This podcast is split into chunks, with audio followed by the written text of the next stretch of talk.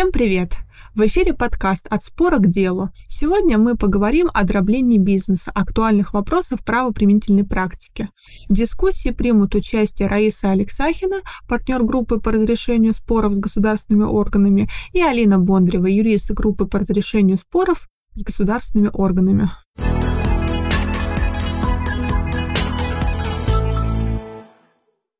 Добрый день, уважаемые коллеги! Мы хотели бы представить вам материал, посвященный анализу подходов как судебных органов, так и наших налоговых органов по вопросу, связанному с дроблением бизнеса. А прежде всего, э, хочется сказать, что эта тематика, она ведь не сегодняшнего дня и сформирована не по итогам ни прошлого, ни позапрошлого года. Под дроблением бизнеса, собственно, понимается такая конфигурация бизнеса взаимоотношений, в результате которого мы достигаем не только цели хозяйствования, то есть цели получения прибыли, но и параллельно мы достигаем определенные налоговые экономии, это нормально считается хозяйствующая конфигурация. А вот когда мы уже переходим эту грань, и наши налоговые органы указывают на то, что мы, создавая коллективное сообщество, достигаем незаконной а, а, налоговой экономии, вот это уже конфигурация, вот это уже сообщество называется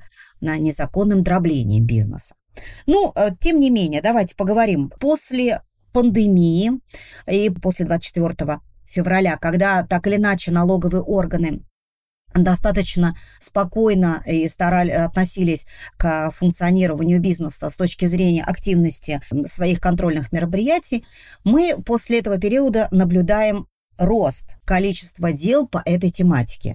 И если вы посмотрите, вот мы представили аналитику, если вы посмотрите, то высокие темпы, они как раз сопряжены с тем, что после ну, определенных сложностей, которые э, мы наблюдали э, в результате тех причин, которых я озвучила ранее, э, бизнес, конечно, старается максимально использовать все возможности, чтобы не только да, получить сверхприбыли, это, об этом, мне кажется, речь сейчас не идет, а вот обеспечить определенную прибыльность или стабильность, или выйти хотя бы в ноль, используя различных субъектов хозяйственной деятельности, находящихся на спецрежимах, это, безусловно, отмечается, рост таких операций. И, как следствие, повышенное внимание со стороны правоприменителей а, к этому вопросу. Итак, по оценкам, собственно, 2022 года количество дел выросло в полтора раза раза по сравнению с 2021 годом. И надо сказать, а я напомню, что эффективность рассмотрения таких споров в судебном, например, судебных органах составляет где-то 50 на 50. И это отмечал сам налоговый орган при анализе этих дел. Так вот сейчас, если вы посмотрите вот на, перед вашими глазами аналитика, споры сейчас в большинстве своем случаев рассматриваются в судах в пользу налоговых органов. Здесь несколько причин. Первая причина – это все-таки много вопросов разрешается на так называемой досудебной стадии, на стадии предпроверочного анализа, когда на предъявленные нам вопросы, а представляем доказательственную базу, свидетельствующую о том, что такая система не является незаконной и уж тем более не преследует получение необоснованной налоговой выгоды. Это первый момент. Второй момент – это все-таки э, серьезный сбор доказательственной базы, демонстрация ее на досудебном уровне. Ну и тем не менее, даже те дела, которые попадают, и мы сегодня о них поговорим, свидетельствуют о том, что 30% – это хороший процент в пользу налогоплательщика, заказчиков, и он демонстрируется показателем в том числе а, высокой проработки, опять же, бизнес-обоснования, почему такая а, конфигурация взаимодействия между контрагентами не может претендовать и удовлетворить требования налоговых органов, говорящие о том, что у нас искусственное дробление. На примере многих дел мы для себя отмечаем, что, во-первых, такой тренд, а какой тренд? Увеличение количества дел и, как следствие, в результате повышенного внимания внимание к такой проблематике, оно не будет ослабевать, и мы будем наблюдать рост интереса и количества дел а, в судебном корпусе.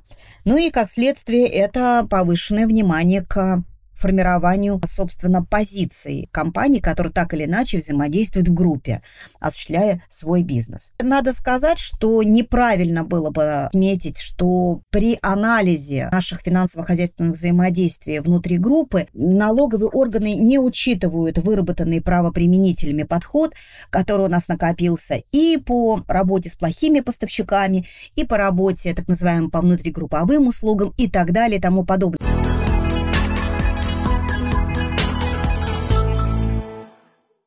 И давайте поговорим все-таки, что такое дробление бизнеса. Все-таки это, как я уже отметила, это распределение хозяйственной деятельности на ряд компаний. Причем мы отметили для себя более мелких, но в нашей практике встречаются случаи, когда и иногда и равнозначные по своему объему бизнеса компании но которые либо используют специальные налоговые режимы, либо, если и не используют, то, а часто мы видим это, на общей системе хоть и находится, но так построена бизнес-модель, что они имеют минимальные налоговые нагрузки, несмотря на то, что через них проходят большие объемы.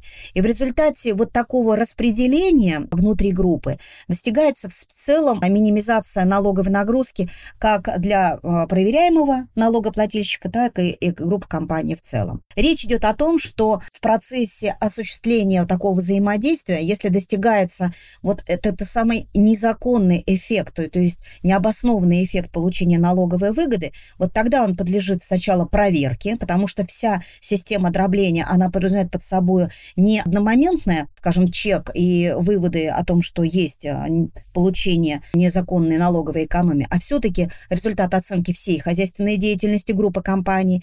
И если выясняется, что ряд этих компаний, они де-факто не осуществляют самостоятельной деятельности, но при использовании этих налоговых режимов достигается налоговая экономия, вот здесь нас с вами могут а, уличить в использовании этого механизма для неуплаты налогов. Таким образом, совокупность признаков в виде взаимозависимости имеется в виду в первую очередь не юридической, а хозяйственной взаимозависимости, выделение несамостоятельных лиц, что подразумевается под собой, которые при принятии любых решений, ну, в первую очередь управленческих, которые влияют на финансово-хозяйственную деятельность данного лица, всегда апеллируют к нам, ну, в данном случае к единому центру. И искусственное разделение, то есть не обусловлено каким-то хозяйственными или бизнес-причинами на самостоятельный юридический их статус. И, соответственно, невозможность, невозможность осуществления деятельности в отрыве от иных компаний. Вот все это в совокупности своей и а, является такими основными критериями для того, чтобы сделать а, выводы или, по крайней мере, начать исследование в отношении вопроса, а имело место дробление, незаконное дробление бизнеса или нет. Ну а сейчас я предлагаю нам с вами двигаться дальше и все-таки посмотреть на те самые а, критерии дробления бизнеса, которые были выявлены где? Право применительной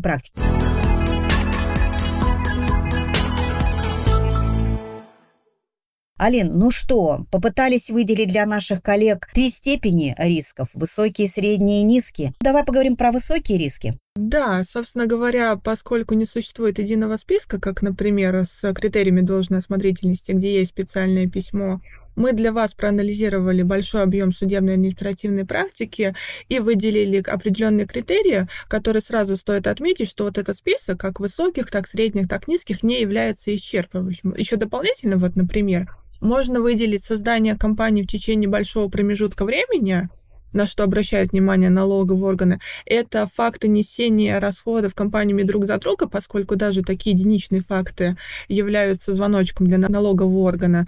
Это формальное перераспределение персонала в случае создания новых компаний.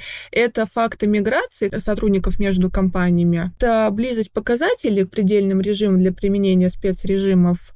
И, например, налоговая нагрузка. Когда мы говорим с тобой, вот опять же, по каждой из этих критериев, нужно сказать, что еще раз, это как в, я напомню нашим уважаемым коллегам, это как при характеристике взаимозависимости, да, сама по себе взаимозависимость не является основанием для признания получения выгоды необоснованной. То же самое здесь. Каждый из этих факторов, по-хорошему, он может присутствовать и не являться триггером для того, чтобы сказать, что мы искусственно создали такую сеть. Но, тем не менее, каждый из этих факторов необычен для нормальной финансово-хозяйственной деятельности.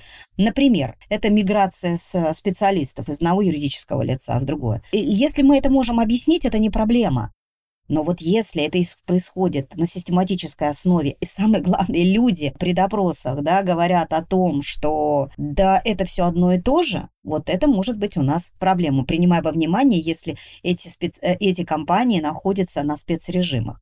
Ну вот высокие риски. Вот мы говорим, например, большинство контрагентов на спецрежимах. То же самое ведь, да, это не является триггером, Алин, но тем не менее суды говорят, что если мы это используем, надо более внимательно смотреть на взаимоотношения, да? Да, это все происходит вот с подачи налогового органа. То есть вот как налоговые органы сами пытаются понять, это дробление бизнеса или незаконное разделение. Они сначала смотрят, как достигается возможность применения спецрежимов анализируется как раз структура группы, и даже если у вас нет взаимозависимых контрагентов, то они могут посмотреть, что вот вы работаете с большим количеством контрагентов на спецрежимах, вы являетесь у них основным заказчиком и источником дохода, и на этом основании могут попытаться сказать, что вы являетесь с ними взаимозависимыми, значит, вы специально так сделали. То есть договорились и сделали такую схему. Также смотрят на то, что обстоятельства, причины создания вот этих новых компаний, какие имелись причины создания, как переводились различные ресурсы, ресурсы, как трудовые ресурсы, так и активы. Смотрят, самое главное, как была снижена налоговая нагрузка. Вот прямо считают. И сравнивают самое важное со среднеотраслевыми по региону. Вот это такая часто встречающаяся аргументация налогового органа. При этом, когда мы выделяли группу вот этих четыре критерия, которые, безусловно, не являются, скажем так, статичными, они подвижны, но, надо сказать, мы их выделили, знаете почему, коллеги? Потому что они встречаются в каждом кейсе, в каждом деле, в, каждом, а, в каждой претензии однозначно встречаются, как это называется, установление маздует. А вот если мы говорим о средних рисках, почему мы эту с тобой группу выделили? А вот средние риски, как раз после того, как проанализировали высокие риски, анализируются уже обстоятельства деятельности группы компаний, как основного участника, так и других а, компаний. Имеется ли кругоборот между ними финансовых потоков, имеются у них единые контрагенты. Опять же, здесь основное внимание уделяется именно заказчикам как источнику дохода. Это наличие единых правил, по которым они осуществляются. То есть, например, единые какие-то маркетинговые политики, ценовые политики. Каким образом осуществляется управление? Вот мы уже эту тему затронули, и здесь важно понимать, что вот именно акционер компании, у него достаточно ограниченный перечень его обязанностей. То есть, например, он согласовывает там только крупные сделки рамки. А все остальное желательно, конечно, а чтобы был бы, может быть, оформлен какой-то консультационный или управленческий договор, или чтобы именно оформлялось это все как консультация, или чтобы большинство полномочий все-таки было у операционных директорах на местах. То есть, иными словами, э, критерий средних рисков мы вам выделили. Если первая, грубо говоря, колонка у нас отсутствует, то вот такие примеры э, из четырех пунктов, которые у нас собраны во второй колонке, они рассматриваются уже с точки зрения не безусловно, или там, скажем так, не с высокой степени вероятности, что нам инкриминирует дробление, а будут более пристально рассматривать, насколько это все в совокупности существенно влияет на то, что можно сказать, что мы искусственно создали такое а, предпринимательское сообщество. И само по себе каждый из этих критериев, опять же, может упасть в третью колонку, которую мы назвали как низкие риски, который является неким поводом для исследования, что называется, этого вопроса. Они достаточно легко анализируются, то есть, например, гораздо проще, чем экономическое какое-то обоснование разделения. Иными словами, если а, у нас с вами присутствуют признаки, выделенные в синей в синем столбце, то надо сказать, что надо быть готовым абсолютно точно к вопросам, которые так, если не сегодня, то завтра к нам будут а, поступать со стороны контролирующих органов. И это не факт, что мы перейдем в серьезные дискуссии на предпроверочном анализе, как, например, если у нас идет совокупность средних рисков. Но, тем не менее, в дискуссии такой нам нужно быть готовым. Но еще раз хочу подчеркнуть, что если у нас идет какая-то а, конфигурация отдельных положений из всех трех столбцов, но надо абсолютно точно понимать, понимать, что мы в такой серьезной зоне риска. Но это мы говорим с тобой о правоприменении с точки зрения налоговых органов.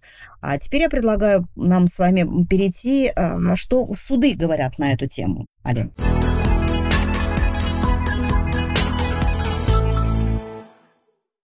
А суды, на самом деле, говорят все то же самое, потому что вот эти критерии, как мы уже говорили, мы выделяли на основе административной и судебной практики.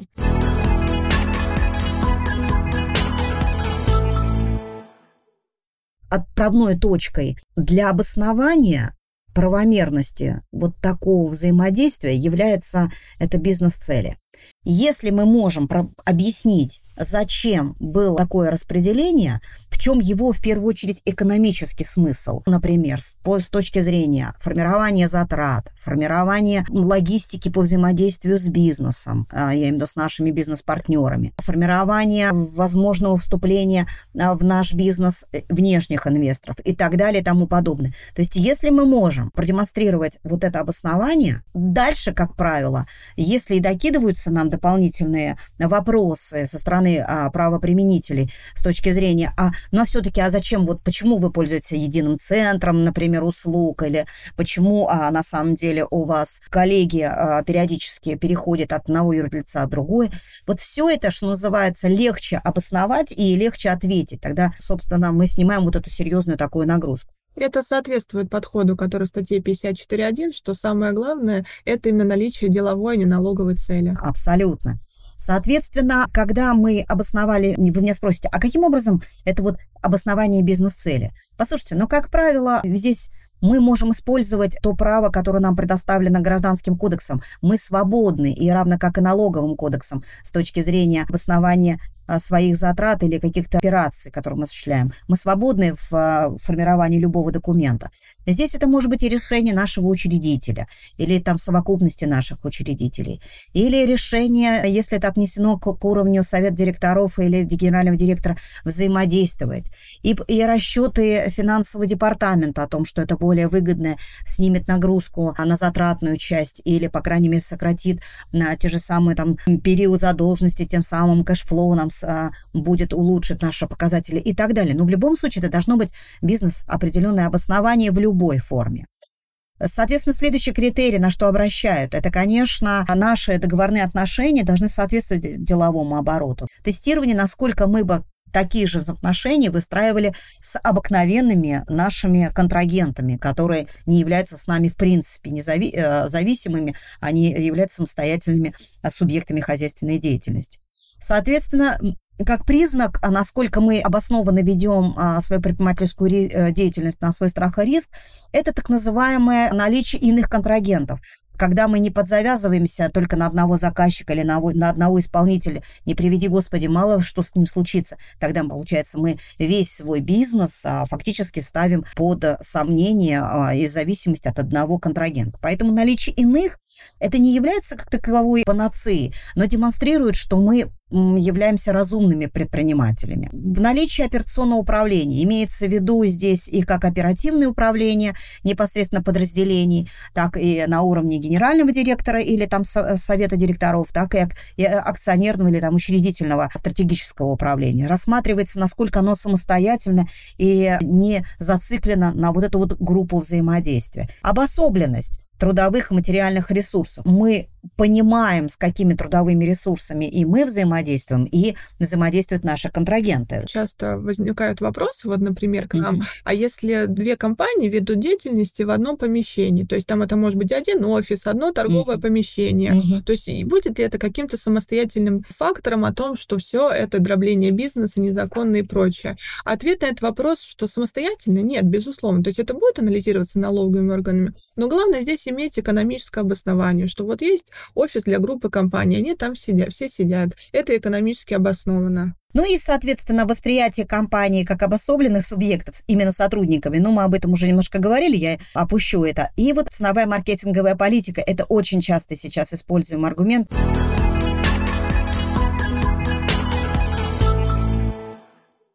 Соответственно, какие ключевые тенденции в итоге судебная практика нам демонстрирует?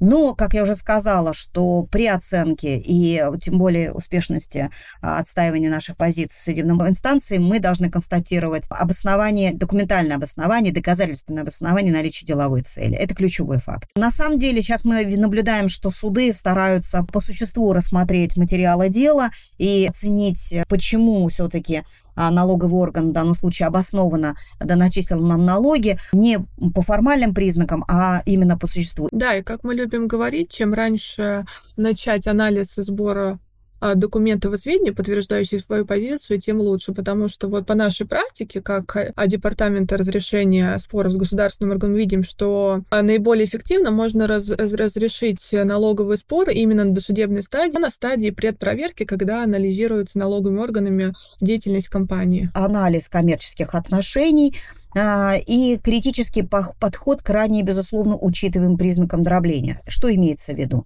Это имеется в виду, что те критерии, которые раньше раньше судебной практике существовали, они рассматриваются, когда мы особенно их заявляем, или мы, или налоговый орган в судебном корпусе заявляет – они подвергаются некой такой ревизии со стороны судебного корпуса, и мы это наблюдаем. То есть они еще раз тестируются на применительно каждому конкретному делу. Это вот как раз больше всего относится к тем критериям, по которым мы обозначили низкие риски, вот эти все формальные критерии, как единые реквизиты, единые IP-адреса. Сейчас на них суд меньше уделяет внимания, а вот смотрит именно по сути, по, по существу. Особое внимание уделяется а, установлению действительных налоговых обязательств.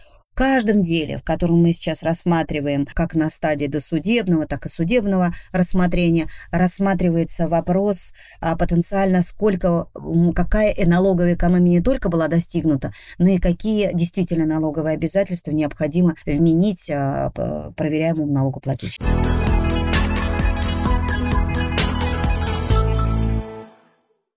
Да, но вот здесь на самом деле суть дела, для понимания в следующем. Имелся а, налогоплательщик Дом одежды, основным видом деятельности которого, по сути, была франшиза магазинов обуви Зендель. У него имелось там только шесть своих магазинов, при этом у него имел, большая была сеть магазинов по стране, имелись контрагенты как на ОСН, так и на ОСН, там были и ИУ, и ИП, достаточно широкая сеть.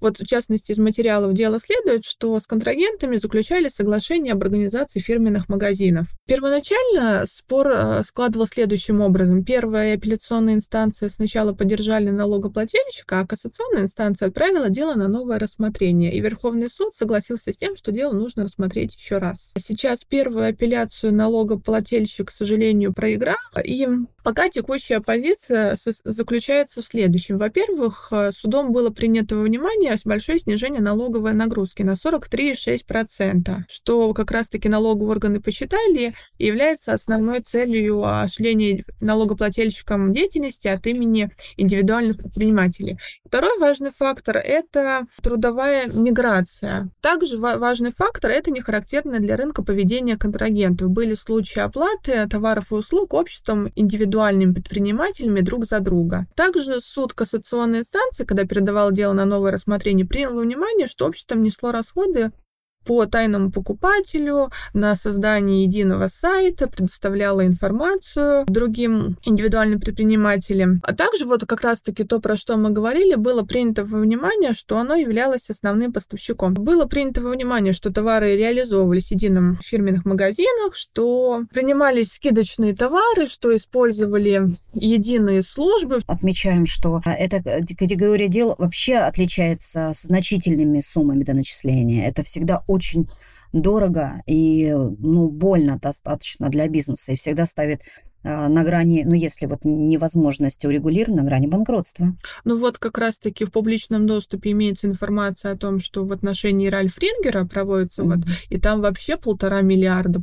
Видно вот из судебных актов, если смотреть первую апелляцион, э, апелляционную инстанцию, которая пользуется налогоплательщику, что многие моменты не были учтены про то, что, например, проверка проводилась не в отношении всех вот этих участников индивидуальных предприятий, а только в отношении части. При этом налоговый орган просто распространил вывод выводы в отношении других. Как раз вот не принял во внимание, что были контрагенты на ОСН, угу. что тоже важно. О том, что вот случаи оплаты друг за друга носили, носили единичный характер. Например, там был факт, что 1АП нес затраты по доставке товаров а якобы и для себя, и для других контрагентов. При этом этот вывод основывался просто на том, что они были в, од... в одном городе. То есть там не было каких-то вот документов, которые прямо свидетельствуют, а просто на этом основании. Или вот, например, единичный факт, что один индивидуальный предприниматель обучал своих сотрудников, и там были сотрудники общества. Это случай, когда вот во главу угла были поставлены более второстепенные признаки, а вот основная бизнес-цель, экономическое обоснование не были приняты во внимание, потому что, по сути, здесь франчайзинг. И вот надо сказать, что в последнее время как раз мы наблюдаем историю, когда именно франшиза на самом деле становится сейчас под ударом.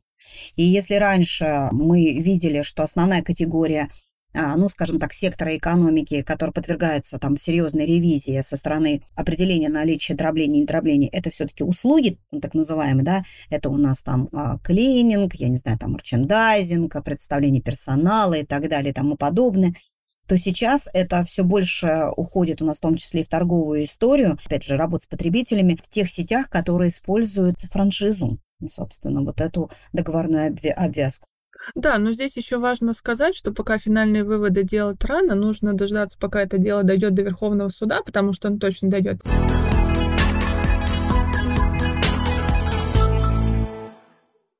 Собственно говоря, как мы обещали, поговорим немножко про действительные налоговые обязательства. А по общему правилу налоговые органы должны устанавливать действительные налоговые обязательства налогоплательщика, в том числе это означает, то есть учитывать не только его доходы, но и расходы и уже уплаченные налоги. Соответствующая позиция начала давно формироваться, еще начиная там даже с определения Верховного суда 2016 года и более, да, более ранняя практика, и также она, в принципе, зафиксирована налоговым органом а, в письмах про применение статью 54.1, там, про мартовское письмо 2021 года и вот последнее октябрьское. Как раз оно в основном и про действительно налоговые обязательства больше всего. Есть отдельное письмо про определение действительных налоговых обязательств именно применительно к дроблению бизнеса, которое было подготовлено командой Бациева 14 октября на основании судебной практики. В данном письме в нем э, как и представлен анализ правовых позиций для применения налоговыми органами, что очень важно, чтобы инспекции их применяли, так и технический момент.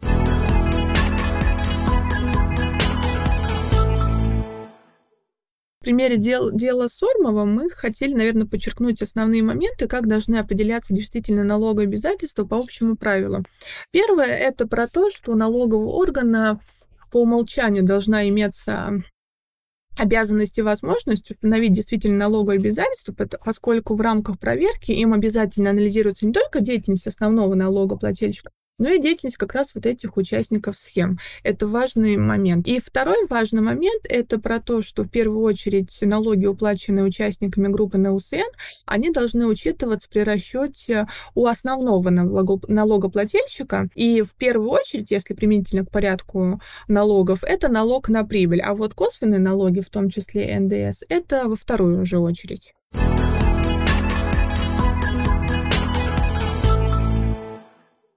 По нашему мнению, все три дела, они характерны тем, что, во-первых, необходимо, все-таки на необходимость применения налоговой так называемой реконструкции отмечают, что это должна быть инициатива а, не только налоговых органов, но и налогопла- а, налогоплательщик. Конечно, когда мы претендуем на определение действительных налоговых обязательств, это, как правило, второй шаг в нашем споре. То есть это когда первый шаг, который говорит о том, что мы а, не использовали такую схему, как дробление бизнеса для достижения необоснованно налоговой на выгоды а, несколько пройдено, можно сказать, да, и а, надо признать, что наша аргументация не совсем сработала. Иногда, но это не всегда, иногда, когда мы выстраиваем защиту или демонстрируем, что такой подход налоговых органов по изменению у нас не дроблению незаконен, мы используем гипотетическое определение налоговых обязательств как демонстрацию того, что у нас нет этого дробления. То есть, когда мы э, иллюстрируем, что даже если бы мы не использовали, или там на самом деле наши контрагенты в целом, мы бы их признали, что они в данном случае участвуют а, во всей нашей в хозяйственном взаимодействии, то и определение налоговых обязательств, то есть если бы мы реконструировали эти наши обязательства, они бы привели, ну, плюс-минус к такому же налоговому эффекту. Говоря об определении действительных налоговых обязательств, ключевая судебная практика, где, собственно, а, отмечается, что суммы налогов, уплаченные участниками группы, в том числе, которые находятся на упрощенной системе налогообложения, должны учитываться а, при определении налоговых обязательств. Суды сказали, что если причиненный ущерб бюджету остается невозмещенным в полном объеме, Участник группы э, не является лицом, чьи права и законные интересы в данном случае нарушены и не вправе требовать возврат упомянутых сумм налога. Дальше мы хотели бы также отметить, что вот в деле ИП Гуторова рассматривается уже, собственно, другой вопрос, э, скажем, продолжение. Это срок на возврат налога, в том числе на упрощенной системе налогообложения, в той ситуации, когда финансово-хозяйственные взаимоотношения с этим МП были переквалифицированы, и доходность а, была включена, собственно, в общую базу налогообложения. Интересное развитие дела, то есть дальше рассматривается все-таки в как, с какого момента. Подход, который был использован в делах МДС, УГУТОР и ВКФ, связан с тем, что налогоплательщики, участники на спецрежимах, они изначально рассматриваются как такие эффективные лица, и поэтому к ним применяется такой подход. И вот если, наверное, подытоживать, что мы можем порекомендовать в том случае, если вам пришлось столкнуться с этой проблематикой действительных налоговых обязательств, это проактивный подход, потому что самое главное, это не кто прав, а самое главное, чтобы налоговые органы все правильно посчитали, потому что то, что они посчитают, не факт, что это может понравиться, потому что они могут учесть, например, не все. И очень важно самим стараться собирать и предоставлять документы, информацию, чтобы подчеркнуть. Это не означает, что ваши доводы являются признанием своей вины, но просто можно про это отмечать, и это не будет считаться, что вы совсем согласны, а просто налоговые органы сразу это все учтут, и потом не придется с этим еще спорить. Ну, это вот как раз то, о чем мы с тобой говорили, когда применение в вот реконструкции в таком правильном его понимании, то есть а, а потенциальной реконструкции определения налоговых обязательств является инструментом Э, демонстрирующим отсутствие получения необоснованной налоговой выгоды при взаимодействии. Когда вот мы говорим главный тест на деловую цель и на самостоятельность бизнес-деятельности каждого вот такого субъекта хозяйственных операций, которые входят на, с нами в взаимодействие, понятно, что мы в такой ситуации находимся в достаточно длительном промежутке времени при взаимодействии с такими лицами. Неважно, там индивидуальные предприниматели или юридические лица, которые находятся на каких каких-то спецрежимах. И а, мы уже говорили о том, что главным критерием здесь э, выдерживания нагрузки со стороны там, внимания контролирующих органов является это вот обоснование бизнес-модели и с хорошему самостоятельность каждой из этих субъектов хозяйственных, де, хозяйственной деятельности в принятии управленческих решений. Конечно, было бы здорово, чтобы там еще контрагенты были дополнительные у каждого из них, но так или иначе. Вот мне кажется, есть второй момент. Если, предположим, мы а, на входе при создании такой структуры и при периодическом таком жизненном цикле тестируем а, на предмет самостоятельности да, вот, а, наших этих субъектов, то мне кажется, важно, знаете, здесь еще второй критерий о котором мы здесь не говорили, но он всегда презюмируется.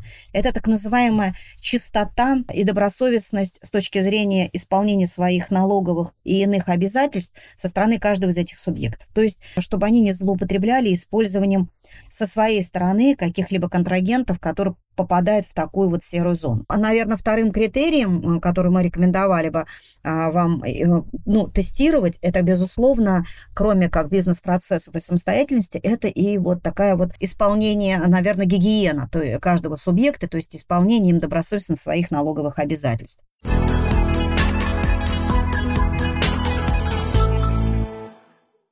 Ну и давайте все-таки поговорим о а, наших рекомендациях. Если мы а, с вами работаем и абсолютно эффективно взаимодействуем э, в группе компаний, то, конечно, экономическое обоснование разделения опять же, должно, должно у нас быть. То есть мы должны понимать. И здорово, если оно где-то будет отфиксировано, потому что люди у нас меняются. Это наше традиционное такое предложение ну, практиков юристов, которые постоянно работают и в судебном корпусе, и на стадии досудебного урегулирования. Все-таки это должно где-то быть отфиксировано, чтобы люди, которые приходят на ваше место, они тоже знакомы были почему так бизнес устроен. Опять же, выбор одних и тех же контрагентов. Здесь мне говорят, ну, слушайте, ну, реально не, неинтересно постоянно тендериться с этими контрагентами, которые себя зарекомендовали. Да, конечно, это, в этом есть экономический смысл. И да никто не является, э, и никто не говорит о том, что тендеры являются панацею.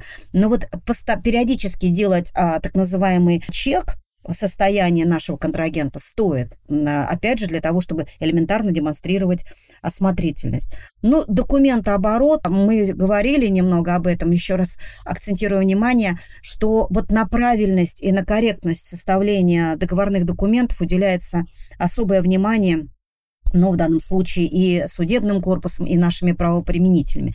Поэтому правильное оформление и расходных, собственно, наших статей, и доходных, оно ну, необходимо все-таки к этому не, скажем так, не просто повышенное внимание, просто уделять этому нормальное рабочее внимание не сбрасывать со счетов. Операционной самостоятельности, мы об этом уже говорили, это должно быть именно на местах. А как это проверяется? А вот шестым пунктом э, сопровождение сотрудников на допросах. Вообще допросы, а мы э, акцентируем внимание, они являются равнозначными доказательствами, имеются протоколы. И здесь любители э, контрольных мероприятий отмечают, что эффективно получать сведения не только от действующих наших сотрудников, но и от наших бывших сотрудников, чтобы люди понимали, а, кто является их работодатель, и запоминал, а, и уж тем более не обязательно им знать информацию, которая не входит в пул их трудовых обязанностей, которая им нужна для исполнения их трудовых обязанностей. Как оценить риски, будут ли предъявлены претензии в отношении дробления бизнеса или нет? И здесь вот, наверное, основная такая рекомендация. Можно сказать, что достаточно большое количество факторов сами по себе могут являться рисками. То есть это те факторы, которые налоговые органы будут анализировать и смотреть, есть ли у вас дробление бизнеса.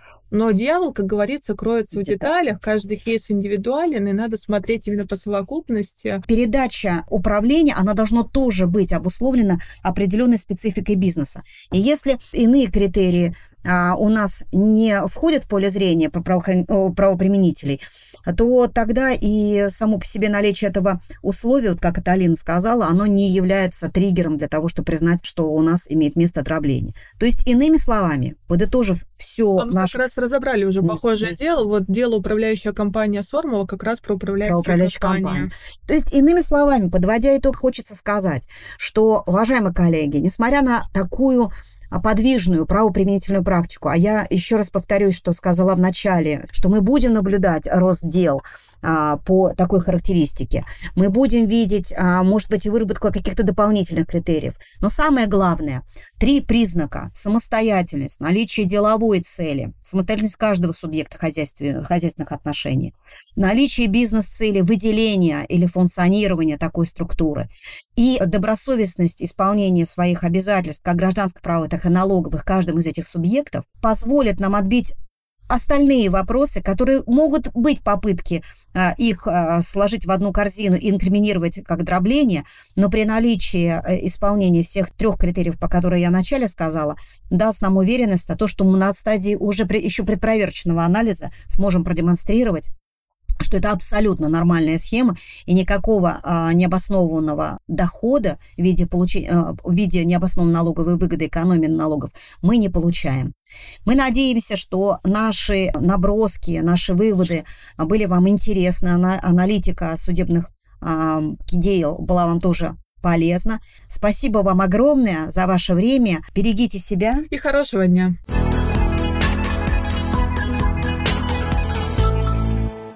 Подписывайтесь на подкаст «От спора к делу» в Apple Podcast, Яндекс Музыки и Подкастер FM. Ставьте оценки и комментарии. Слушайте наши предыдущие выпуски. До новых встреч в эфире.